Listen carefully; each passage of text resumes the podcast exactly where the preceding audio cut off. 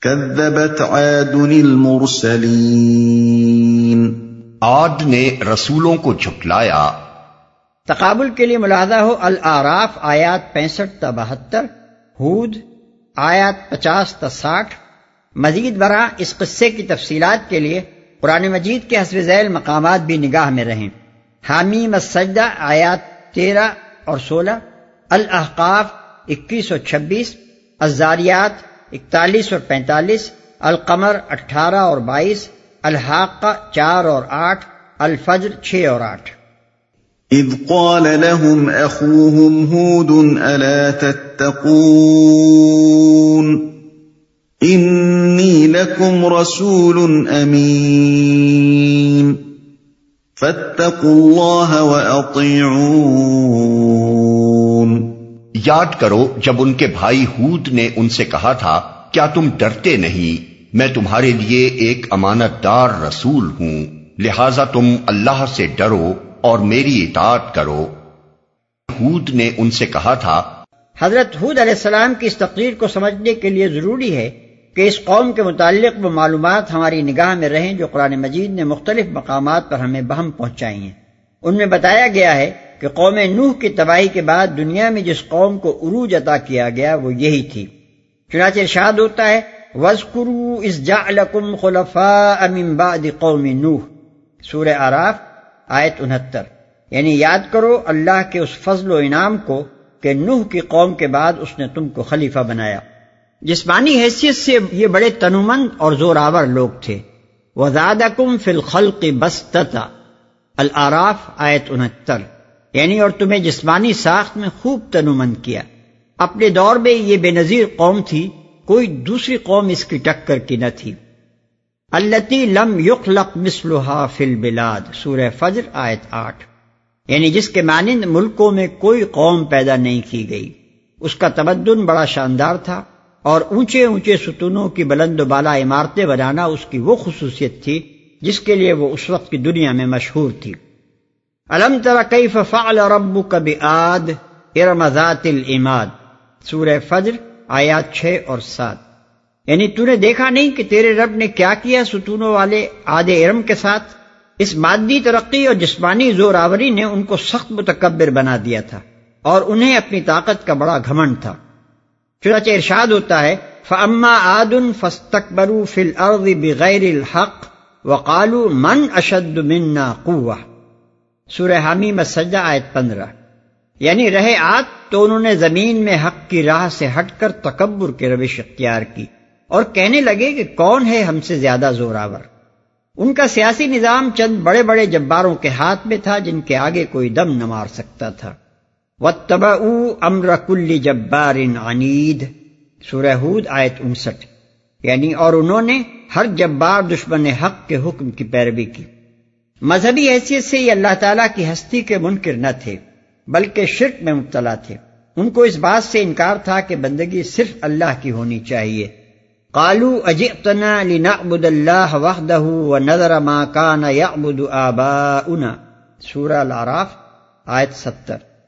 انہوں نے حود علیہ السلام سے کہا، کیا تو ہمارے پاس اس لیے آیا ہے کہ ہم صرف ایک اللہ کی بندگی کریں؟ اور ان کو چھوڑ دیں جن کی عبادت ہمارے باپ دادا کرتے تھے۔ ان خصوصیات کو نظر میں رکھنے سے حضرت حود علیہ السلام کی یہ تقریر دعوت اچھی طرح سمجھ میں آ سکتی ہے۔ وما اسألكم عليه من اجر ان اجري الا على رب العالمين۔ میں اس کام پر تم سے کسی اجر کا طالب نہیں ہوں۔ میرا اجر تو رب العالمین کے ذمے ہے۔ اتبنون بكل ريع آية تعبثون وتتخذون مصانع لعلكم تخلدون یہ تمہارا کیا حال ہے کہ ہر اونچے مقام پر لا حاصل ایک یادگار عمارت بنا ڈالتے ہو اور بڑے بڑے قصر تعمیر کرتے ہو، گویا تمہیں ہمیشہ رہنا ہے۔ یادگار عمارت بنا ڈالتے ہو۔ یعنی محض اپنی عظمت و خوشحالی کا مظاہرہ کرنے کے لیے ایسی عالیشان عمارتیں تعبیر کرتے ہو جن کا کوئی مصرف نہیں جن کی کوئی حاجت نہیں جن کا کوئی فائدہ اس کے سوا نہیں کہ وہ بس تمہاری دولت و شوکت کی نمود کے لیے ایک نشانی کے طور پر کھڑی رہیں۔ گویا تمہیں ہمیشہ رہنا ہے۔ یعنی تمہاری دوسری قسم کی تعمیرات ایسی ہیں جو اگرچہ استعمال کے لیے ہیں مگر ان کو شاندار، مزین اور مستحکم بنانے میں تم اس طرح اپنی دولت، محنت اور قابلیتیں صرف کرتے ہو، جیسے دنیا میں ہمیشہ رہنے کا سامان کر رہے ہو، جیسے تمہاری زندگی کا مقصد بس یہیں کے عیش کا اہتمام کرنا ہے، اور اس کے ماورا کوئی چیز نہیں ہے جس کی تمہیں فکر ہو۔ اس سلسلے میں یہ بات بلوز خاطر رہنی چاہیے کہ بلا ضرورت یا ضرورت سے زیادہ شاندار عمارتیں بنانا کوئی منفرد فیل نہیں ہے جس کا ظہور کسی قوم میں اس طرح ہو سکتا ہو۔ کہ اس کی اور سب چیزیں تو ٹھیک ہوں اور بس یہی ایک کام وہ غلط کرتی ہو۔ یہ صورتحال تو ایک قوم میں رونما ہی اس وقت ہوتی ہے جب ایک طرف اس میں دولت کی ریل پیل ہوتی ہے اور دوسری طرف اس کے اندر نفس پرستی اور مادہ پرستی کی شدت بڑھتے بڑھتے جنون کی حد کو پہنچ جاتی ہے۔ اور یہ حالت جب کسی قوم میں پیدا ہوتی ہے تو اس کا سارا ہی نظام تمدن فاسد ہو جاتا ہے۔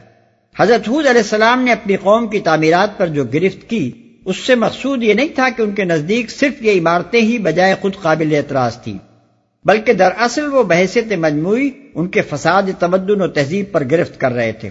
اور ان عمارتوں کا ذکر انہوں نے اس حیثیت سے کیا تھا کہ سارے ملک میں ہر طرف یہ بڑے بڑے پھوڑے اس فساد کی نمایاں ترین علامت کے طور پر ابھرے نظر آتے تھے۔ گویا تمہیں ہمیشہ رہنا ہے۔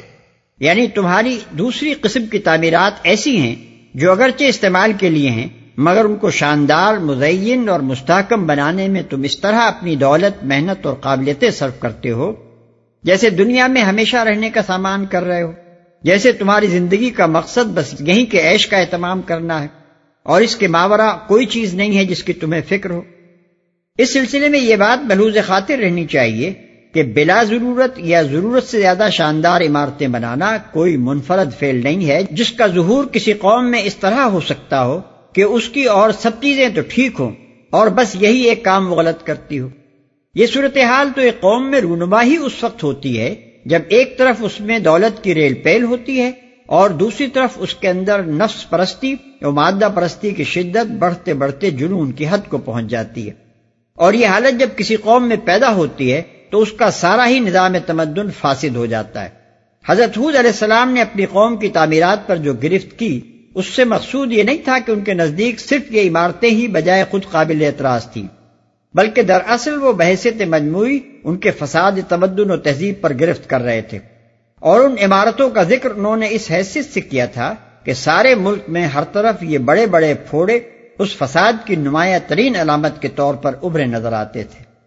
وَإِذَا بَطَشْتُم بَطَشْتُم جَبَّارِينَ فَاتَّقُوا اللَّهَ وَأَطِيعُونَ اور جب کسی پر ہاتھ ڈالتے ہو جبار بن کر ڈالتے ہو پس تم لوگ اللہ سے ڈرو اور میری اطاعت کرو۔ جبار بن کر ڈالتے ہو۔ یعنی اپنا معیار زندگی بلند کرنے میں تو تم اس قدر غلو کر گئے ہو کہ رہنے کے لیے تم کو مکان نہیں محل اور قصر درکار ہیں۔ اور ان سے بھی جب تمہاری تسکین نہیں ہوتی تو بلا ضرورت عالیشان عمارتیں بنا ڈالتے ہو، جن کا کوئی مصرف اظہار قوت و سربت کے سوا نہیں ہے۔ لیکن تمہارا معیار انسانیت اتنا گرا ہوا ہے کہ کمزوروں کے لیے تمہارے دلوں میں کوئی رحم نہیں، غریبوں کے لیے تمہاری سرزمین میں کوئی انصاف نہیں۔ گرد و پیش کی ضعیف قومیں ہوں یا خود اپنے ملک کے پس طبقات، سب تمہارے جبر و ظلم کی چکی میں پس رہے ہیں اور کوئی تمہاری چیرہ دستیوں سے بچا نہیں رہ گیا ہے۔ واتقوا الذي أمدكم بما تعلمون أمدكم بأنعام وبنين وجنات وعيون إني أخاف عليكم عذاب يوم عظيم ڈرو اس سے جس نے وہ کچھ تمہیں دیا ہے جو تم جانتے ہو۔ تمہیں جانور دیے، اولادیں دی باغ دیے اور چشمے دیے۔ مجھے تمہارے حق میں ایک بڑے دن کے عذاب کا ڈر ہے۔ قالوا سواء علينا اوعظت ام لم تكن من الواعظين۔ ان هذا إلا خلق الأولين وما نحن بمعذبين فكذبوه فأهلكناهم إن في ذلك لآية وما كان أكثرهم مؤمنين وان ربك لهو العزيز الرحيم انہوں نے جواب دیا، تو نصیحت کر یا نہ کر، ہمارے لیے سب یکساں ہے۔ یہ باتیں تو یوں ہی ہوتی چلی آئی ہیں اور ہم عذاب میں مبتلا ہونے والے نہیں ہیں۔ آخر کار انہوں نے اسے چھٹلا دیا اور ہم نے ان کو ہلاک کر دیا۔ یقیناً اس میں ایک نشانی ہے، مگر ان میں سے اکثر لوگ ماننے والے نہیں ہیں۔ اور حقیقت یہ ہے کہ تیرا رب زبردست بھی ہے اور رحیم بھی۔ یوں ہی ہوتی چلی آئی ہیں۔ اس کے دو معنی ہو سکتے ہیں۔ ایک یہ کہ جو کچھ ہم کر رہے ہیں، یہ آج کوئی نئی چیز نہیں ہے۔ صدیوں سے ہمارے باپ دادا یہی کچھ کرتے چلے آ رہے ہیں۔ یہی ان کا دین تھا، یہی ان کا تمدن تھا، اور ایسے ہی ان کے اخلاق اور معاملات تھے۔ کون سی آفت ان پر ٹوٹ پڑی تھی کہ اب ہم اس کے ٹوٹ پڑنے کا اندیشہ کریں؟ اس طرز زندگی میں کوئی خرابی ہوتی تو پہلے ہی وہ عذاب آ چکا ہوتا جس سے تم ڈراتے ہو۔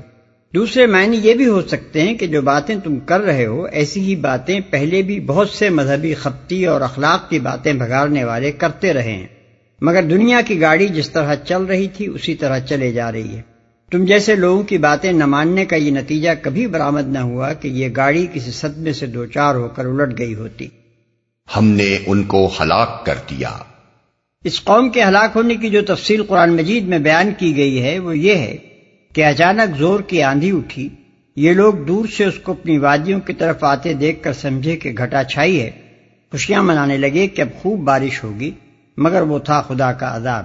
آٹھ دن اور سات راتوں تک مسلسل ایسی طوفانی ہوا چلتی رہی، جس نے ہر چیز کو تباہ کر ڈالا۔ اس کے زور کا یہ عالم تھا کہ اس نے آدمیوں کو اٹھا اٹھا کر پھینک دیا۔ اس کی گرمی اور خشکی کا یہ حال تھا کہ جس چیز پر سے گزر گئی اسے بوسیدہ کر کے رکھ دیا۔ اور یہ طوفان اس وقت تک نہ تھما جب تک اس ظالم قوم کا ایک ایک متنفس ختم نہ ہو گیا۔ بس ان کی بستیوں کے کھڈر ہی ان کے انجام کی داستان سنانے کے لیے کھڑے رہ گئے۔ اور آج کھنڈر بھی باقی نہیں ہے۔ احقاف کا پورا علاقہ ایک خوفناک ریگستان بن چکا ہے۔